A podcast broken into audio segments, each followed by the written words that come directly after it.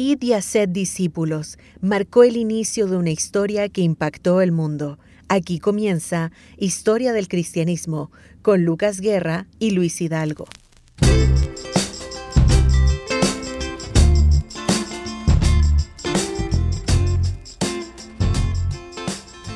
Muy buen día queridos hermanos, el Señor les bendiga grandemente, soy el hermano Lucas Guerra y este es su programa, Historia del Cristianismo.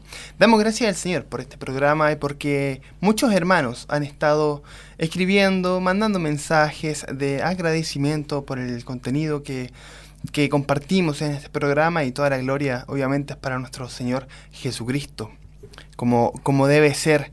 El tema de hoy es cronología del Nuevo Testamento. Vamos a estar compartiendo esta como un. Vamos a hacer como una especie de línea de tiempo y vamos a compartir como los eventos más importantes que, que son relevantes y que son necesarios, obviamente, de, poder compartir, quizá un poquito de forma más extenso. Y bueno, de esto extenso y más va a estar eh, nuevamente con nosotros nuestro querido hermano Luis. ¿Cómo estás, Hola, Luis? Lucas. Buen El día. Señor te bendiga, muy Igualmente, buen día. hermano. Buen día, amados. Dios les bendiga. Pareciera, sonó como extenso, es sinónimo de Luis Hidalgo. Ah, sonó algo por así. ahí va, por ahí va. algo Como- así, sí. Aquí acompañado con un buen mate, un día frío, pero aquí estamos abrigaditos en la radio. Sí. Damos gracias al Señor por estar junto nuevamente, Lucas. Así es, Luis.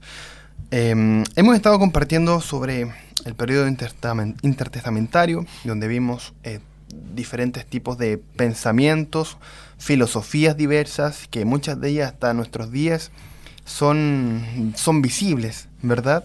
Y ahora nos estamos acercando, como tú siempre has dicho, cada vez nos vamos acercando un poquito más a, a este evento histórico, ¿verdad? Mm. Que, que marca un antes y un después en la historia, que es el nacimiento del Señor Jesucristo. Antes de Cristo, después de Cristo.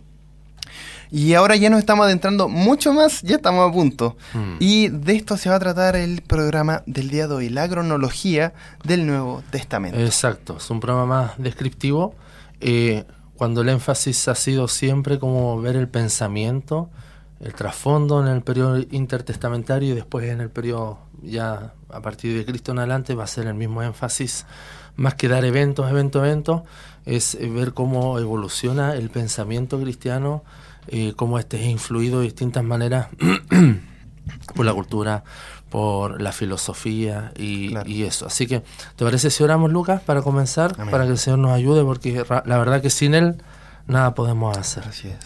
Bendito Dios, ayúdanos en esta hora y te rogamos que tú nos bendigas y que lo que salga de nuestra boca, Señor, de nuestro corazón, sea para la edificación del cuerpo de Cristo, tu Hijo, eh, para engrandecer, Señor, y aportar a, a tu reino, Señor, eh, ser un pequeño aporte con lo que enseñamos a través de la Radio Armonía.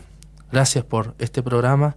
Oro por mis hermanos que están escuchando tras la pantalla, tras el celular o en el dial, en la radio, Señor, aquí en Chile, afuera, en el extranjero, como hemos sabido de muchos que están siguiendo y la gloria es para ti.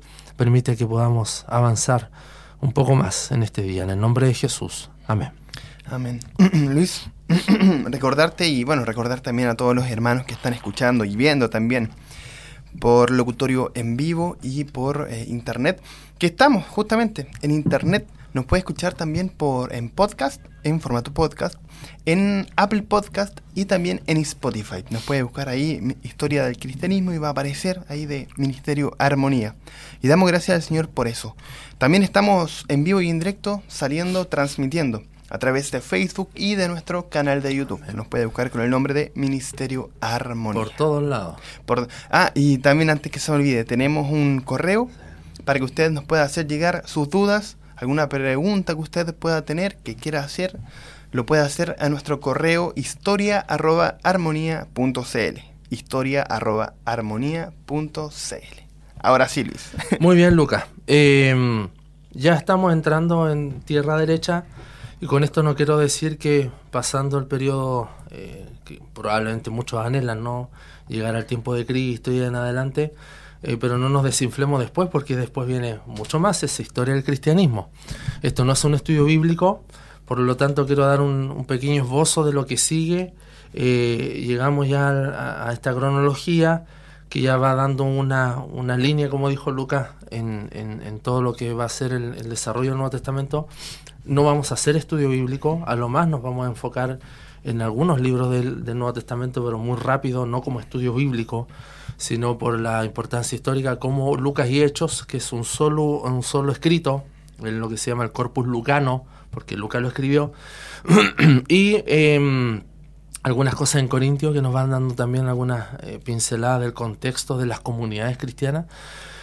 Y eh, eso es como lo, que sigue, ¿ya? Entonces, eh, de ahí en adelante ya entrar a, a, más del desarrollo doctrinal del primer siglo y así avanzar, avanzar, ¿ya? probablemente después de, esta de este, sesión, de esta jornada del día de hoy, vamos a hablar un poco de teología del Nuevo Testamento, que nos va dando como la directriz teológica del Nuevo Testamento, y también un poco el contexto de la Jerusalén en tiempo de Jesús. Hay mucho dato también que es muy enriquecedor ver, eh, muy rápidamente no nos vamos a detener, pero es para también generar todo este, este aporte ya a la historia. Vamos avanzando entonces. ha sido una cronología muy, muy somera, pero importante. Eh, muchos establecen que 5 o 3 antes de Cristo, mira, es interesante que dice antes de Cristo, del 5 o 3 antes de Cristo, siempre hay una diferencia, nace Jesús, nace Jesús, no nace en el año cero, eso quiero decir. Aun cuando la, la fecha, nuestra historia como humanidad se dice, como dijo Lucas también, el cero es como antes de Cristo y después de Cristo.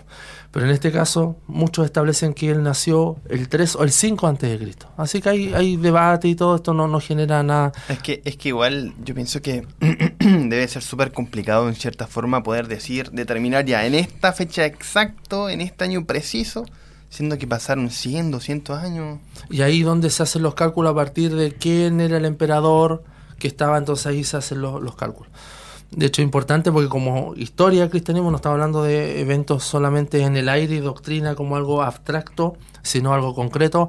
Cuando vemos el credo de los apóstoles, que es como del 3 después de Cristo, él dice eh, que estuvo Jesús nacido en tiempo de Poncio Pilato. O sea, da un, un dato histórico ahí, Poncio Pilato, porque es importante situar a eh, nuestro Señor en eventos históricos como de un emperador o de un procurador en este caso.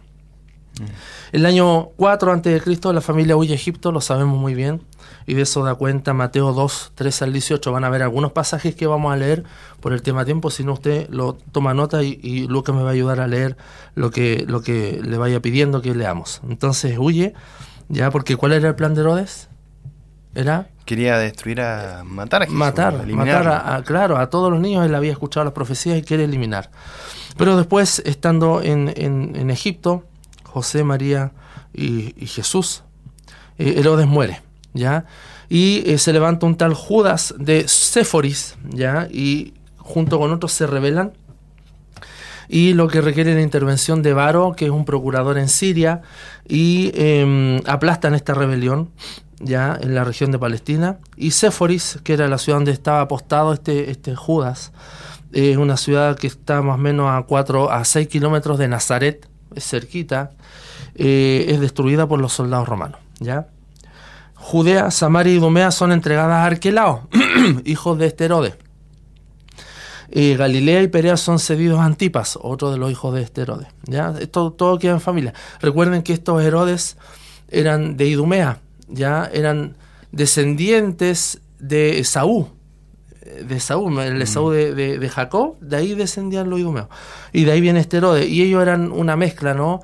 Entre griegos y de la región, ya así que eh, como que no eran en estricto rigor eh, puros judíos, sino que eran mezcla y obviamente eran títeres de Roma.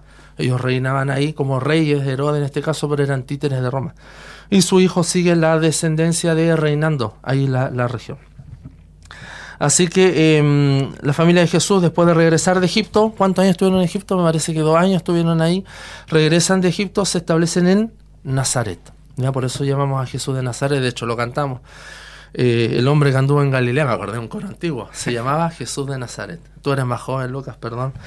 Pero de eso da cuenta Mateo 2, 19 al 23. Ya da cuenta de esto y es una pequeña ciudad al sur de Galilea. Avanzamos, 6 después de Cristo, Arquelao es exiliado a causa de su incompetencia, muchos relatan esto, Arquelao de los sucesores de Herodes, es incompetente y es exiliado. O sea, el mismo imperio romano dice a este tipo hay que sacarlo porque es incompetente, lo sacamos. Y Judea se convierte ahora en una provincia romana. Recuerda que cuando vimos en el periodo intertestamentario todavía Palestina o Judea mantenía una cierta autonomía. Pero ya después de todo esto es como que Roma dice, no, tomemos nosotros ya carta en el asunto y pongamos a alguien nuestro directamente del imperio a gobernar o a cuidar la zona, ¿ya? Porque hay un solo emperador, lo que ponían ellos eran procuradores y cosas como Poncio Pilato. Entonces sacan y ponen entonces eh, y se convierte ahora Judea en provincia romana. Oye, Luz, ¿Mm? Luis, ¿qué significa procurador? ¿Es como alcalde o algo así? Muy buen, muy buen símil, Lucas. Es un, como un alcalde. Es un alcalde, pero es un soldado. Es un soldado romano con alto rango, eh, porque finalmente se le da eh, la, posesión o la administración local. Pero él tenía que rendir todo a, Roma, ¿ya? Eh, así que sí, es como un alcalde para entenderlo en nuestro contexto. Entonces, viene este, eh, al que lado lo sacan, Judea se convierte en provincia romana, Judas el Galileo, que este es otro Judas, ah, ojo, Judas es un nombre muy común. Eso te iba a decir. Es muy común. En la Biblia también lo vemos. El, de hecho, el mismo hermano de Jesús se llama Judas, que escribe la, eh, la, carta de Judas, ¿no? antes de Apocalipsis. Así que era un nombre muy común. Eh, lidera una revolución contra el censo realizado con fines impositivos, ¿ya? Y el gobernador de Siria, Sirenio, nombra a sumo sacerdote Anano. ¿ya? Y esto sucede entre el 6 y el 15, o perdón, este Anano está entre el 6 y el 15 después de Cristo. 6 y 15 después de Cristo. Y todo esto pasa el 6 después de Cristo. Encontramos a Jesús, recuerda que hay un vacío ahí, desde la niñez de Jesús hasta los 12 años, que da cuenta de esto. Lucas eh, 2, 41 al 50 da cuenta de que Jesús aparece a los 12 años y ahí donde han, no sé si tú has escuchado cosas que Jesús en ese tiempo fue a la India, claro. que recibió instrucción en, en Arabia y que un montón de cosas que creo que en, los, en los monasterios, en un montón de cosas han dicho. Eh, lo importante, hermano, es que cuando vemos los evangelios, los evangelios, si bien entregan datos biográficos, Lucas, no son eh, no son eh, eh, no, no, se preocupan de dar detalles históricos por eso no van en tanto detalle. Y qué pasó con Jesús de los 12 de los niñez hasta los 12 años qué pasó y empieza la elucubración. Que eso no importa.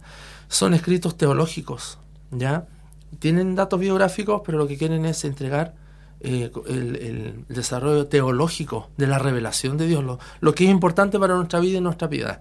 Y eso tenemos que tenerlo claro. Por eso es que hay muchas cosas que no sabemos, no sabemos. Y no tenemos que ir más allá, porque no, no lo dice la Biblia. Entonces interactúa con, en el templo con los maestros del templo y obviamente los maestros quedan asombrados por la inteligencia de nuestro Señor. Eh, siempre entra también el debate, bueno, él, porque él era Dios, sabía todo esto, pero él también como niño era instruido en la ley judía. Conocía la Torá, conocía el Antiguo Testamento, la Tanaj, la conocía porque era su formación. Hayan sido muy modestos o no, conocían la Escritura. Del 8 al 28 eh, después de Cristo, mira el salto que nos pegamos ahí en tiempo, porque después ahora vamos a ir más lento. Del 8 al 28 después de Cristo. Pero, eh, claro, justamente del año 12 de, de Jesús, a su edad 12, porque ahí vemos que desde la niñez salta al año 12 y después del 12 salta al año 30, cuando aparece mm. Jesús ya. Ese es el tiempo donde más se especula, que él estuvo en Arabia, que estuvo en la India, que entró en un monasterio, que fue influido por, por fulano de tal. Eso por supuesto que no lo creemos así. Pero del año 12 al año 30 hay un vacío que la mm. Biblia no relata de él. Y ahí entramos entonces que lo que sí sabemos es que si puedes leer Mateo 13:55, Mateo 13:55, él trabaja como carpintero, ¿ya? Porque su papá era carpintero. Y ahí Lucas va a leer Mateo 13:55. Y probablemente estaba eh, en, en, Nazaret, ya donde fue el criado, aun cuando él era originario de Belén. Lee Lucas, por favor. Dice, ¿no es este hijo del carpintero? ¿No se llama su madre María y sus hermanos Jacobo, José, Simón y Judas? Muy bien. Muchos de los padres traspasaban sus oficios a los hijos y eso ocurre con, con Jesús. Así que eh, orgullo para los carpinteros que nos escuchan.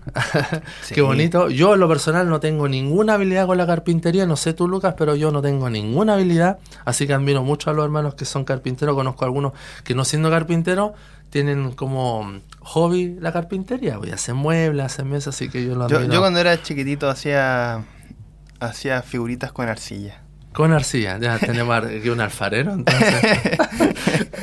Muy bien, entonces, eh, cerca de la aldea de Séfori, Jesús vivió, esto en la región de Nazaret, y Séfori, acuérdate que había sido destruida por este levantamiento, ahora estaba siendo reconstruida. Contexto.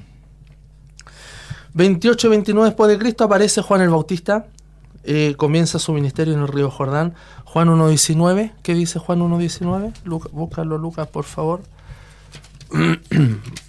no voy a dar, no vamos a leer todas las citas por el tiempo, pero sí algunas importantes y usted tome apunte, hermano, para que podamos avanzar. Juan 1.19. Dice, este es el testimonio de Juan, cuando los judíos enviaron de Jerusalén sacerdotes y levitas para que le preguntasen, ¿tú quién eres? Hasta ahí. Entonces ahí aparece Juan el Bautista, que como sabemos, en los primeros eh, em, versículos de Mateo, por ejemplo, Lucas, da cuenta de que este Juan es primo de Jesús, hijo de Elizabeth. Elizabeth era primo de María. Y precioso cuando se acercan, dice que en el vientre salta. O sea, desde ahí hay un reconocimiento al Salvador y este Juan es, la humildad de Juan a mí me impresiona porque él siempre se rebaja, porque él vino a ser un mensajero, a preparar el camino, a hacer la voz en el desierto para eh, preparar al pueblo y recibir, eh, para que recibieran al Mesías. Él, él es el que merece la gloria, pero este Juan está ahí como un, un loco que comía langosta, que comía miel silvestre, que probablemente era un hombre muy delgado, que vivía solo y después tiene una triste muerte donde es decapitado lo sabemos muy bien. Pero este es el Juan, así que un, tremendo hombre y Jesús dijo, no hay ninguno mayor que Juan. De hecho es el, profeta más importante, porque él ya está revelando después de 400 años, miren, hemos hablado del periodo intertestamentario, aparece ahora este Juan y prepara el camino. Entonces como no hemos escuchado revelación y ahora aparece este que nombra eh, uno que va a venir. Y cuando lo ve dice ahí el Cordero de Dios que quita el pecado del mundo. Esto es tremendamente revelador. 28 y 30 después de Cristo más o menos, acuérdense que situamos el nacimiento entre el 3 y el 5 antes de Cristo, entonces ya Jesús tiene 30 años. Jesús comienza su ministerio en Judea, pero poco después concentra sus iniciativas en Galilea. En Jerusalén, los fariseos como Gamaliel instruyen a discípulos como Pablo. Recuerda que Pablo dice que él está a los pies del rabino Gamaliel, ya en paralelo está ahí Pablo y le enseñan su tradición. Era un maestro importantísimo en Jerusalén. Envían una delegación a Galilea, pero esta rechaza la enseñanza de Jesús. ¿Quiénes envían esta delegación? Bueno, los fariseos. Y en Alejandría, en paralelo, como lo vimos en el episodio anterior, aparece Filón de Alejandría, ¿te acuerdas que lo vimos? Sí. Y eh, este, vive en el año 20 antes de Cristo hasta el 50 después de Cristo y dijimos que él era contemporáneo de Jesús e intenta unificar la filosofía griega con eh, los escritos hebreos, ¿ya? Y eso lo, vimos. 33, ¿ya? O 30 después de Cristo, recuerden que estos son años no exactos, no importa, no, no, no se complique con esto. Eh, Jesús regresa a Judea, es crucificado y resucitado. Ahí nos pegamos un salto, porque como les digo, no es un estudio bíblico. Estamos, recuerden que el ministerio de Jesús dura no más de tres años, por lo tanto es rápido lo que él hace y todo lo que tenemos y que nos importa está en los evangelios, lo que él realiza. Entonces él regresa a Judea, en, en Jerusalén, él es crucificado muerto y resucitado. Así dice el Evangelio, primera de Corintios 15, 3 y 4, que Cristo murió por nuestro pecado conforme a la Escritura, que fue sepultado y que resucitó al tercer día. Ese es el Evangelio y así lo creemos, así ocurrió. Eh, entonces, eh, vemos a un personaje llamado Jacobo, el hermano de Jesús, llamado Santiago también, el mismo que escribe la carta universal o carta católica, como se le domina de Santiago. Cuando hablamos de católica es porque es universal, carta de Santiago, entre otras se denominan cartas católicas o primera, segunda y tercera de Juan también se le denomina universal o católica. Muy bien, aparece este Jacob, Jacobo, se hace creyente después de ver a Jesús resucitado. Mira primera de Corintios 15.7, Lucas, por favor. Primera de Corintios 15.7.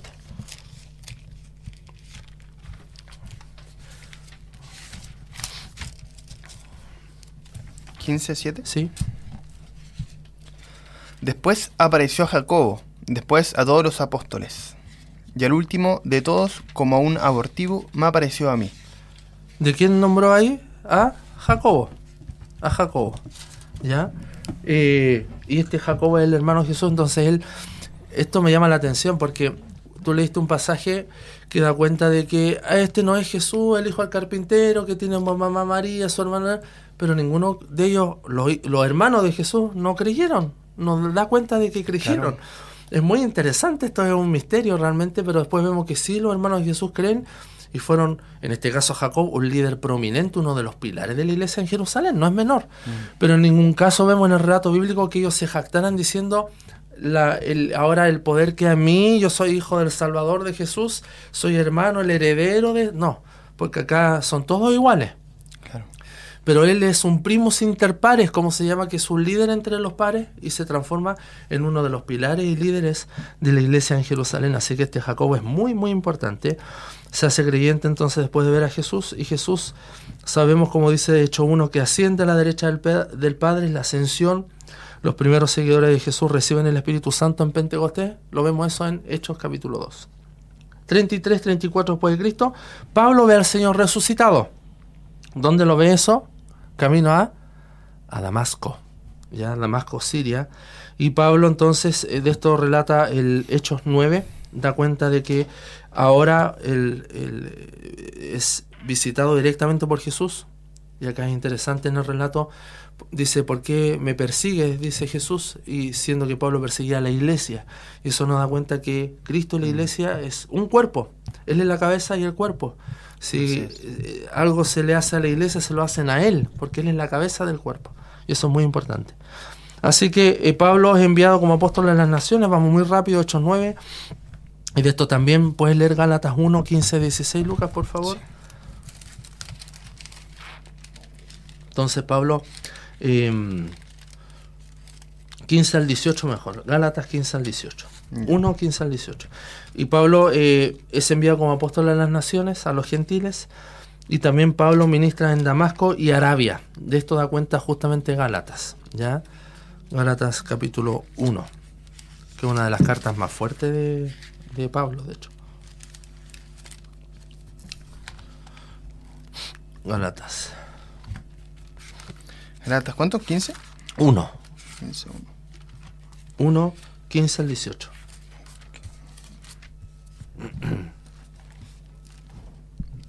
Dice, pero cuando agradó a Dios, que me apartó desde el vientre vientre de mi madre y que me llamó por su gracia, revelar a su Hijo en mí, para que yo le predicase entre los gentiles. No consulté enseguida con carne y sangre, ni subí a Jerusalén a los que eran apóstoles antes que yo, sino que fui a Arabia y volví de nuevo a Damasco. Después, pasados tres años, subí a Jerusalén para ver a Pedro y permanecí con él quince días, pero no vi ningún otro, otro de los apóstoles sino Jacobo, el hermano del Señor.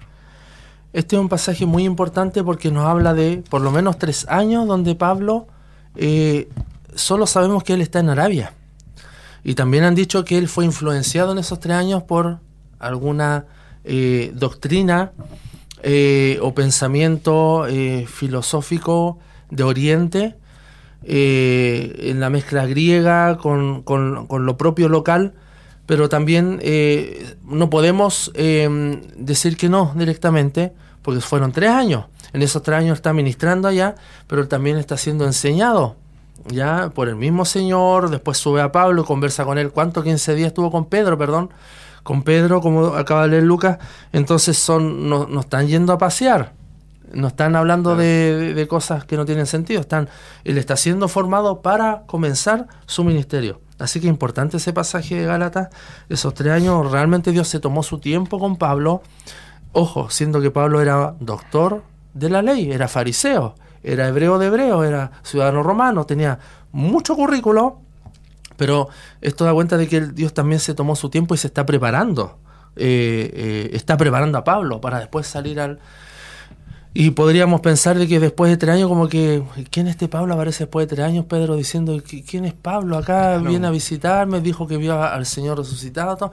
Ahí donde vemos que el mismo Espíritu Santo va guiando a todos estos hombres para que entre ellos, eh, si bien vamos a darnos cuenta, después hay ciertas diferencias, ojo, pero hay un mismo espíritu, porque finalmente el cristianismo está lleno de diferencias, pero hay una diferencia, hay una diversidad, pero hay una unidad también y hay también entre ellos cierta diversidad. Luis, ¿Mm? antes de que continúes, nos vamos a una pausa. ¿Así de rápido? Así de rápido. Wow. Nos vamos. a una pequeña pausa, hermanos, y bueno, no se separen de la sintonía. Vamos y volvemos. Juntos somos Armonía, más de 30 años como ministerio, llevando enseñanzas de la palabra del Señor. Todo esto ha sido posible por la mano de Dios y el amor de los hermanos que comprometidos ofrendan para sostener la obra del Señor. Si deseas ser parte y apoyar el ministerio, te invitamos a ofrendar desde Chile a la cuenta corriente del Banco Estado 60 50 174 y desde el extranjero a través de PayPal. Encuentra el link en nuestro sitio web armonía.cl. Armonía, unidos en Cristo.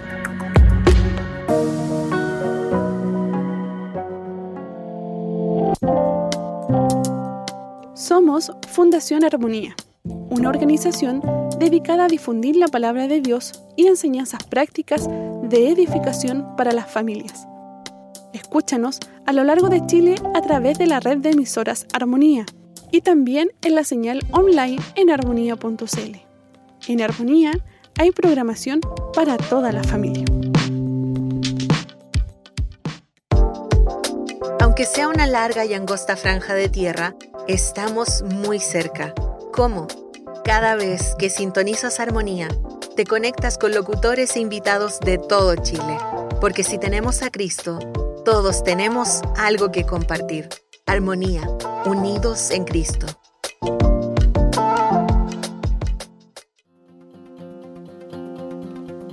¿Sabías que llevamos más de 30 años de ministerio?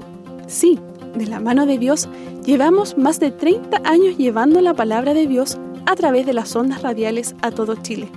Conoce más de nosotros en armonía.cl, donde también encontrarás noticias, reflexiones y puedes volver a escuchar los programas radiales. Armonía, unidos en Cristo. Estamos de vuelta, amados hermanos, estamos compartiendo acá en su programa Historia del Cristianismo, estamos con Luis Hidalgo compartiendo el tema cronología del Nuevo Testamento. Así que partimos del año 5 antes de Cristo en adelante.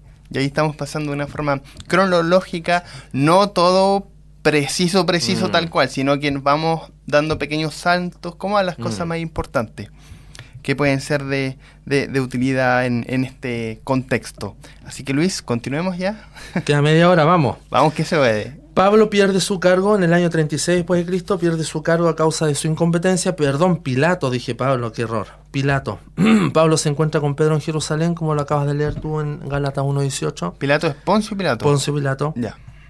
Y eh, se encuentra con Pedro y están un par de semanas dialogando. Esas conversaciones de haber sido qué gana de estar ahí. ¿De qué hablaron? ¿De qué hablaron? Pablo ministra en Siria, el año 37 al 45 después de Cristo.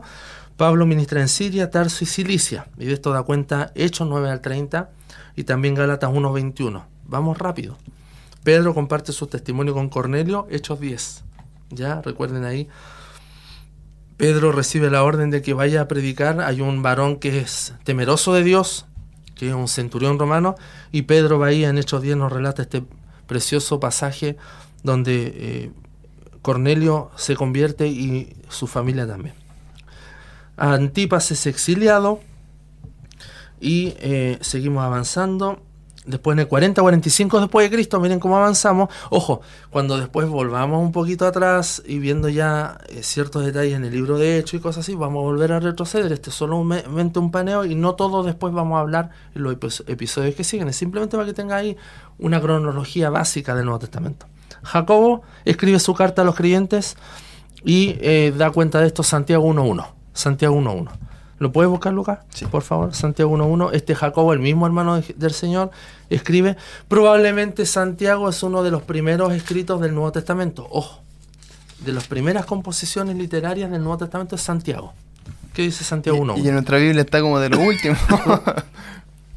Santiago 1.1 dice, Santiago, siervo de Dios y del Señor Jesucristo, a, los do- a las doce tribus que están en la dispersión, salud. Hasta ahí. Este Santiago es el mismo que Jacobo, no se confunda, es la misma persona, ¿ya? Hay un tema ahí con el nombre, pero es la misma persona, hermano de nuestro Señor Jesucristo. Agripa, 41-44 después de Cristo, Agripa, nieto de Herodes el Grande, gobierna Palestina, mata a Jacobo, el hermano de Juan, eh, este el otro Jacobo, en Hechos 12.2, eh, eh, y encarcela a, a Pedro, ¿ya? Encarcela a Pedro en Hechos 12.3 este, este eh, Agripa, ¿ya? Después, 42, 44 después de Cristo, eh, Pablo recibe su aguijón en la carne. De esto nos relata 2 de Corintios 12, 7. Importante porque dice que es- el aguijón es como un mensajero de Satanás Sí. que Dios le manda para poder eh, humillarlo día tras día y que él dependiera de la gracia del Señor. Y por eso nuestro Señor le dice, bástate mi gracia porque mi poder se perfecciona en tu debilidad. 44, 46 después de Cristo, vamos avanzando. Teudas convence a muchos judíos de vender sus posesiones y seguirlo al desierto, donde, según dice, dividirá milagrosamente el río Jordán. El procurador romano Fado envía su caballería y para matar a este Teudas. De hecho, cuando está en este relato de eh, Gamaliel, eh, cita, ¿no? Hay un tal Teudas que lo siguieron y después murió. Y cuando dice Gamaliel, muy sabiamente, pero si a estos siguen, y si es de Dios, va a durar. Y si no es de Dios, bueno, va a morir solo como este Teudas. ¿ya? Lo nombran ahí en el, en el libro de Hechos. Pablo visita Jerusalén por segunda vez. Es una época de hambre y de esto da cuenta Hechos 11, 27 al 30 y Gálatas 2, 1 al 10. Entonces, en, en un contexto de hambre, Pablo eh, visita Jerusalén. 46, 47 después de Cristo, Pablo realiza su primer viaje misionero con Bernabé y él parte a Antioquía, Chipre, Antioquía de Pisidia, Iconio y Listra. Hechos 13 eh, eh, hasta el 14, 26 da cuenta de este primer viaje misionero. 46, 48 después de Cristo, el procurador romano Tiberio Alejandro crucifica a dos hijos de Judas el Galileo, Jacobo y Simón. Esos son otros Jacobo. 48 después de Cristo, Pablo escribe Gálatas, que también es uno de los primeros escritos. Está siempre en, en debate si Pablo escribió primero Gálatas o escribió primera o segunda Tesalonicense. ¿ya? Eh, pero es uno de los primeros escritos hecho por Pablo. Recuerden que Santiago, que es uno de los primeros del Nuevo Testamento escrito, es Santiago. Y aquí habla entonces de, eh, de este eh, Pablo que escribe Gálatas y probablemente lo escribió en Antioquía y de esto da cuenta Hechos 14, 26 al 28. ¿Lo puedes buscar, Luquita, por Sí. favor? Hechos 14. 26 al 28.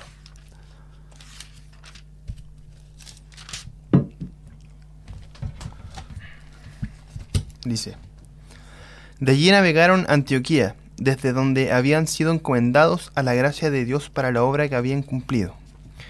Y habiendo llegado y reunido a la iglesia, refirieron cuál grandes cosas había hecho Dios con ellos y cómo había abierto la puerta de la fe de los gentiles, a los gentiles, y se quedaron allí mucho tiempo con los discípulos. Muchas gracias. O sea, en Antioquía. Avanzamos en el año 48 y 49 después de Cristo. Pablo y Pedro regresan a Jerusalén para el concilio apostólico. Este es el primer concilio apostólico, el concilio en Jerusalén, que es importante, muy importante. Eh, y cuando lleguemos a hecho, nos vamos a detener un poco ahí porque hay cosas muy importantes que ver que tienen que ver justamente con el desarrollo del pensamiento y como también en este pasaje, no lo vamos a ver ahora, aparece la palabra dogma, que tiene que ver con una resolución. ¿ya? Cuando la iglesia hace una resolución, eh, genera un dogma y es lo que todos creen, ¿ya? pero es un- un- una resolución que está basada en la escritura, es teológica, no es algo que se nos ocurrió a un par de líderes, y si hacemos esto, ya lo ponemos como una ley, no. Es una discusión teológica, hay un debate ahí, y después como este concilio hay muchos concilios más. Eh, por lo menos algunos destacan siete concilios ecuménicos que se le llama, eh, que a lo largo de la historia van resolviendo aspectos importantes de nuestra fe. Y eso lo vamos a ver quizás en cuántos meses más o años, diría yo. Dios sabe si sigo yo acá, pero eso es así. Hay concilios que la iglesia determina y salen resoluciones que por todos es creído. Luis, ¿Mm? los concilios son como reuniones, Reuniones para... de líderes. De líderes de la, iglesia, y aquí vemos Pedro, Pablo, Jacobo como liderando. Lean Hechos 15, es un, un tremendo pasaje y ya nos vamos a detener ahí. Y justamente es conciliar una opinión. Hay un debate, se concilia una opinión. 49 al 51 después de Cristo, Pablo realiza su segundo viaje misionero, ahora con Silas. Con Silas. Eh, y llega de, de Antioquía, llega a Siria, Cilicia, al sur de Galacia y Macedonia. Visita Filipos, Tesalónica y Berea. Ahí tenemos el relato de esto también en Hechos 15 al Hechos 18. Capítulo 15 al 18. ¿Ya? Y también dirige, eh, se dirige a Calla, donde visita Atenas, el Areópago. ¿Te acuerdas que vimos episodios anteriores donde se encuentra con Epicúreo y estoicos también? Bueno, ahí ocurre en el segundo viaje misionero. Después, en el 49 después de Cristo, ven muchas cosas que pasan en, este, en estos mismos años. Claudio expulsa a Roma a los judíos a causa de los conflictos sobre Jesús, Hechos 18.2. En Corinto, Pablo hace amistad con dos refugiados, Priscila y Aquila, que son importantes. Hechos 18, 2 al 3, porque ellos también son líderes después, este matrimonio, y son usados por Dios para guiar, por ejemplo, a Apolos a un mayor entendimiento de la escritura. Eh, en el 51 después de Cristo, por lo menos en el 50-51 después de Cristo, Pablo escribe primero y segundo Tesalonicenses, como dije anteriormente, o es Gálatas el primer escrito de Pablo, o es primera segunda Tesalonicenses. Así lo dicen la mayoría, mayoría de los eruditos, es de los primeros escritos, y él lo escribe desde Corinto. Esto lo relata Hechos 18.1 y también Hechos 18.5. Pablo se presenta ante Galión, procónsul de Acaya, 51 después de Cristo. Pablo va, Pedro, perdón, va a Roma. 50 54 después de Cristo, Pedro va a Roma. 52-57 después de Cristo, Pablo realiza su tercer viaje misionero, parte de Antioquía y llega a Galacia, Frigia, Éfeso, Macedonia y Grecia. Ya, Hechos 18 al capítulo 21 de Hechos eh, nos da cuenta del tercer viaje misionero. Después vemos que Pablo se queda un tiempo considerable en Éfeso, Hechos 19, 1 al 20 nos da cuenta de eso, y esto ya en el año 52, 55 después de Cristo. Y mira, recién en el 53, 55 después de Cristo, Marco escribe su evangelio. Esto es importante, los escritos, vimos los primeros escritos, Santiago, Tesalonicense, ocurren años después de, de nuestro Señor Jesucristo. Eso es muy importante de considerar. Y cuando hablamos de los fundamentos, vimos que los escritos no son como en, hoy ascendió Jesús, voy a escribir algo, da cuenta de este testimonio. Pasan años. Hay un cambio, hay un desarrollo, hay una evolución doctrinal también, y eso hay que considerar. Así que Marcos escribe su evangelio, que obviamente dicen que este Marcos recibe el testimonio de Pedro y Marcos está ahí escribiendo lo que Pedro le va relatando, el testimonio de Pedro sobre Jesús. Y probablemente eh, esto genera debate. Mateo, un- una década después se escribe Mateo. Muchos de los padres de la iglesia dicen que Mateo es el primer evangelio, pero otros dicen, y hoy en este último tiempo eh, ha entrado en debate y fuerte la, posición de que Marcos es el primer evangelio que sirvió como de fuente a los restos de los evangelios. O sea, Mateo mirando Marcos saca y ap- aporta Lucas lo mismo. Y después hay otro fuente Q que se le llama Quell, que significa en, alemán como fuente, que es una fuente hipotética, donde hay relatos, dicen, de los evangelios, que no están en los evangelios, pero que van llenando los vacíos de los evangelios. Pero eso es hipótesis documental, obviamente no nos vamos a detener ahí por mucho tiempo. Claudio muere, eh, revoca el edicto del exilio de los judíos, acuérdate que él había sacado a todos. Y Priscila y Aquila regresan a Roma, establecen una iglesia en su hogar. Por favor, lee Romanos 16, 3 al 5. Hechos Romanos 16. Después de Hechos Romanos 16, 3 al 5. Este matrimonio es tremendo, un matrimonio realmente ejemplar. Dice Romanos 16, 3 al 5, Lucas. Saludad a Priscila y Aquila, mis colaboradores en Cristo Jesús, que expusieron su vida por mí, los cuales no solo yo doy gracias, sino que también todas las iglesias de los gentiles. Saludad también a la iglesia de su casa.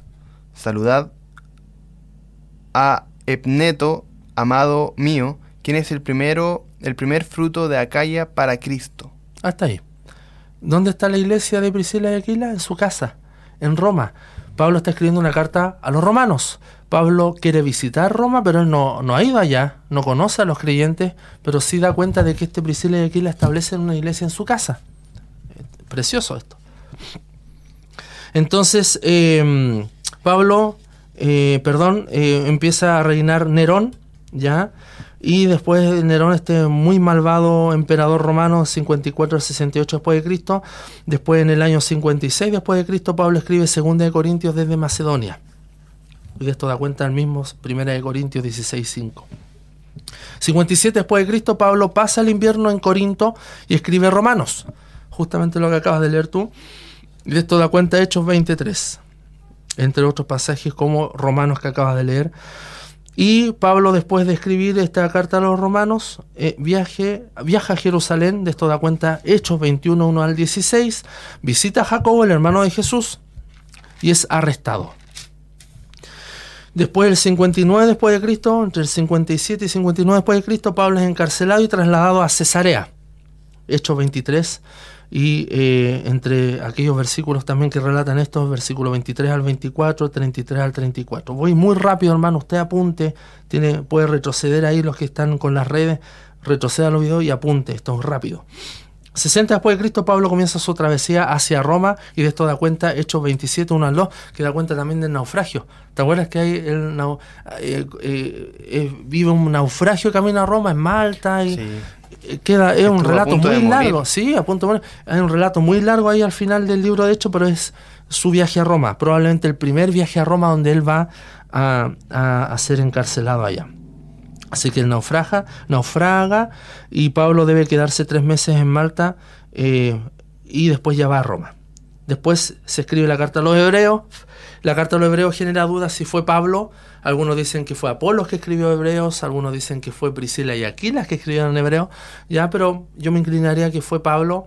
Eh, John Owen, el gran puritano, también dice que fue Pablo, entre otros dan cuenta que fue Pablo quien escribió esta carta a los hebreos. 62 después de Cristo, Jacobo, el hermano del Señor, es ejecutado por Anano, un sumo sacerdote saduceo. 62-63 después de Cristo, Pedro escribe su primera carta, Pedro, primera de Pedro, y lo escribe desde Roma.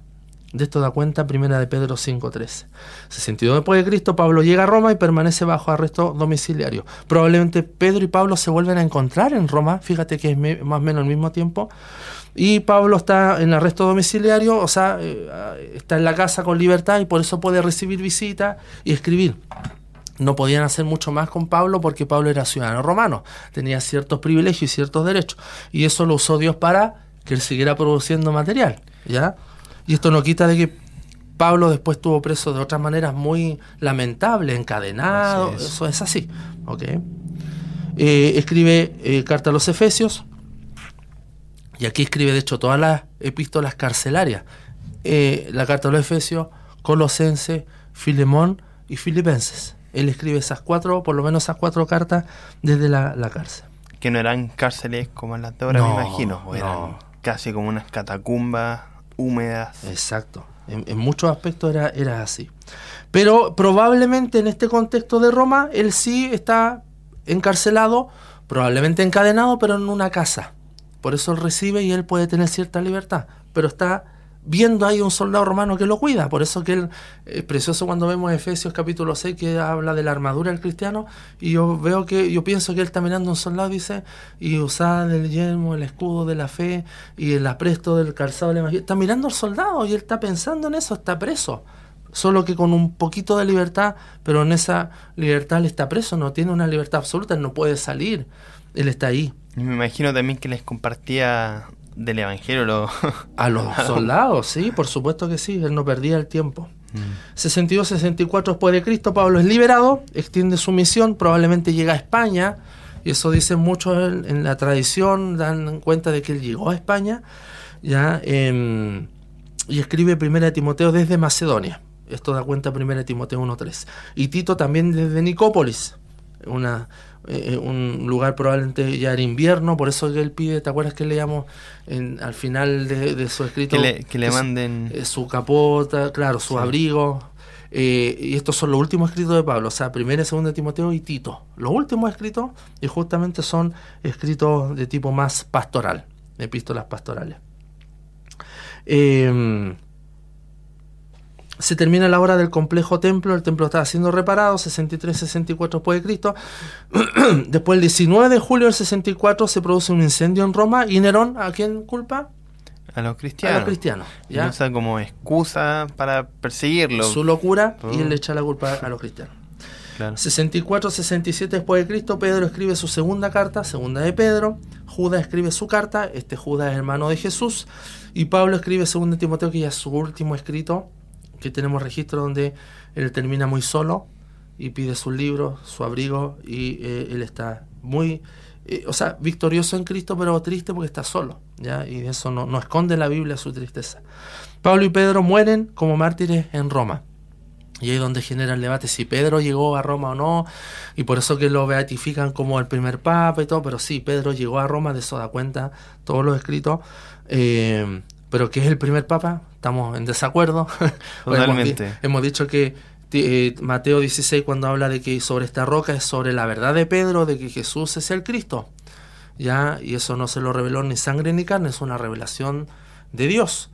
Y de eso da cuenta justamente de que no es que él es el primer papa, pero sí eh, sobre la verdad de Pedro se funda la iglesia. Y hemos visto que como que la iglesia tiene varios inicios. Ya vemos en el Antiguo Testamento, vemos en el Nuevo Testamento esto, y Pentecostés ya en el fondo es como la consumación de lo que es la iglesia como tal.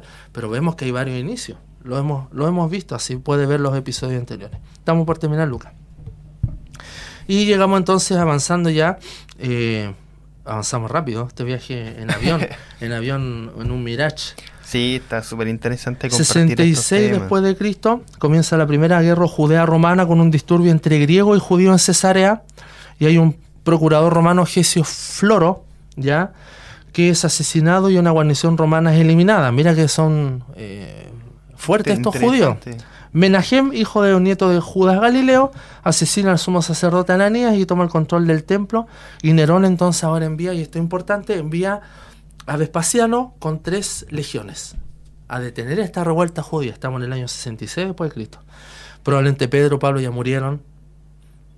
Entonces, eh, estos son eventos históricos que vale la pena considerar por lo que viene después.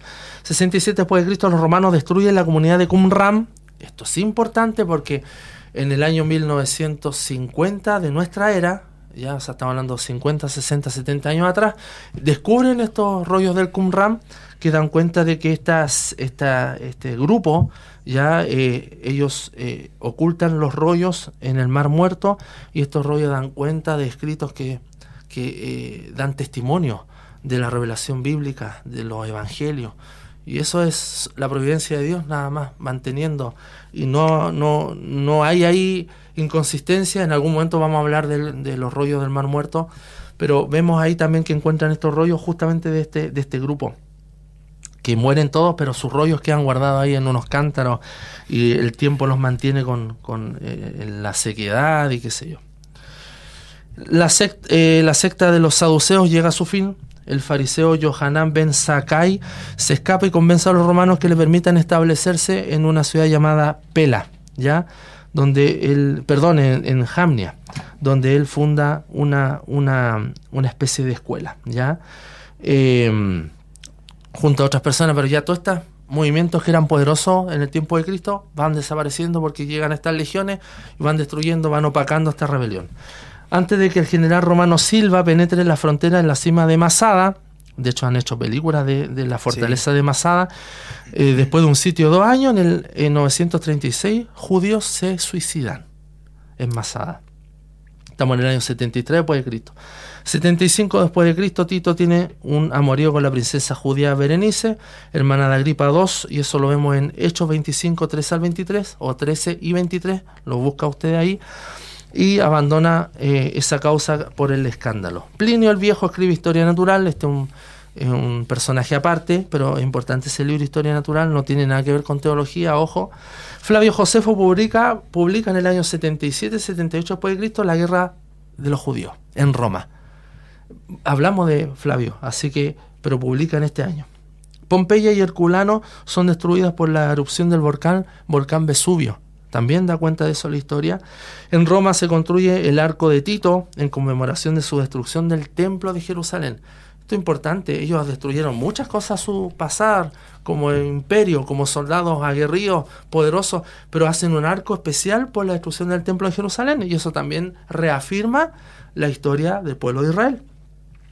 Domiciano, hermano de Tito, persigue a los cristianos dentro de la aristocracia romana, incluso a sus propios parientes, Clemente y Domitila, que se convirtieron en cristianos y los persigue. Estamos en el año 81 después de Cristo, el 81 al 96 está Domiciano. Del 85 al 95, Juan escribe sus cartas, primera, segunda y tercera de Juan, que ya son los últimos escritos del canon bíblico, y lo escribe probablemente desde Éfeso, ya Juan es un hombre viejo, es el último de los apóstoles en morir, probablemente de causa natural. Juan escribe su evangelio también en el año 89-95 después de Cristo. O sea, eh, el, evangelio según San Juan es posterior a las cartas de Juan. Eso también es importante.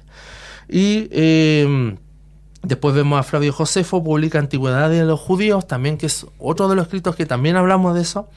En Roma, en el año 93, 94 después de Cristo, Domiciano exilia a filósofos de Roma. También da cuenta la historia de que Domiciano saca a todos los filósofos de Roma. Muchos de esos filósofos cristianos que se convirtieron al Evangelio son sacados de Roma.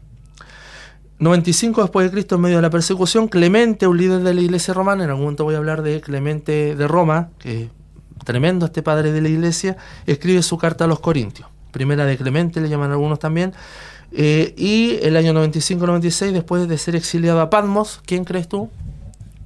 ¿Quién es exiliado? Juan. ya escribe Apocalipsis, que es el último escrito del canon. Y Nerva, el primero de los cinco emperadores buenos, entre comillas, pone fin a la persecución oficial en el año 96-98 después de Cristo y a todos los apóstoles, eh, los que están con Cristo, después vienen otros eh, seguidores y discípulos de los apóstoles, como hemos visto los padres apostólicos, por eso se les llama, lo vamos a ver en algunos meses más, pero los apóstoles, eh, los doce y, Pablo ya mueren, no queda ninguno de ellos, y el canon se cierra el canon de la escritura. Así que esa es la cronología a grandes rasgos del Nuevo Testamento de Lucas. Bastante información, muchos eventos históricos y que son, son verídicos. Porque alguno puede decir, ah, pero es que, ¿cómo saber? La misma historia universal, no cristiana necesariamente, te muestra de que efectivamente tuvieron los judíos, el pueblo hebreo y todas estas cosas que efectivamente pasaron. Y la misma historia reafirma estos eventos que, que se relatan en la misma Biblia. Entonces, damos, justamente el cristianismo es, una historia, tiene una historia, es historia. Eh, no solamente ideas, es una historia. Así que, bueno, damos gracias a Dios por este tiempo. Oremos, Lucas, si gustas, para, para que tú ya puedas cerrar. Bendito Dios y Padre nuestro, gracias te damos por este tiempo. Gracias por aprender un poco más. Bendice nuestro, nuestro conocimiento, nuestros corazones, Señor, que todo esto nos lleve a conocerte más, a alabarte a ti y a considerar, Señor, nuestro pasado como cristianos, Señor. Gracias por estos tantos hombres fieles seguidores de Cristo, que a lo largo de estos 2000, más de 2000 años de historia, podemos tener sus testimonios y podemos a través de ellos glorificarte a ti. Y nosotros también queremos ser parte de esos fieles, Señor, que no niegan tu nombre delante de los hombres, sino que damos testimonio de que solo en Cristo hay salvación. En el nombre de Jesús. Amén. Amén. Ha sido un programa de, bendición, bastante contenido. Y bueno, damos gracias al Señor por este espacio que el Señor nos da de poder compartir estos temas que es historia, que aparece también en la palabra del Señor, que no muchas veces se, se expone, se comparte, pero que sí es necesario conocer estos temas, estos términos, estas partes de, de la historia. Así que Luis, damos gracias al Señor por tu vida. También a todos los hermanos recordarles que estamos en nuestras redes sociales, Facebook, Twitter, Instagram. Nuestro canal de YouTube nos puede buscar con el nombre de Ministerio Armonía. Además estamos en Spotify y en Apple Podcast. Ahí para que usted nos pueda escuchar y ver. Muchas gracias, amados. El Señor les bendiga y nos estamos viendo ya en una próxima edición de su programa Historia del Cristianismo. Dios les bendiga, amados. Chao, chao.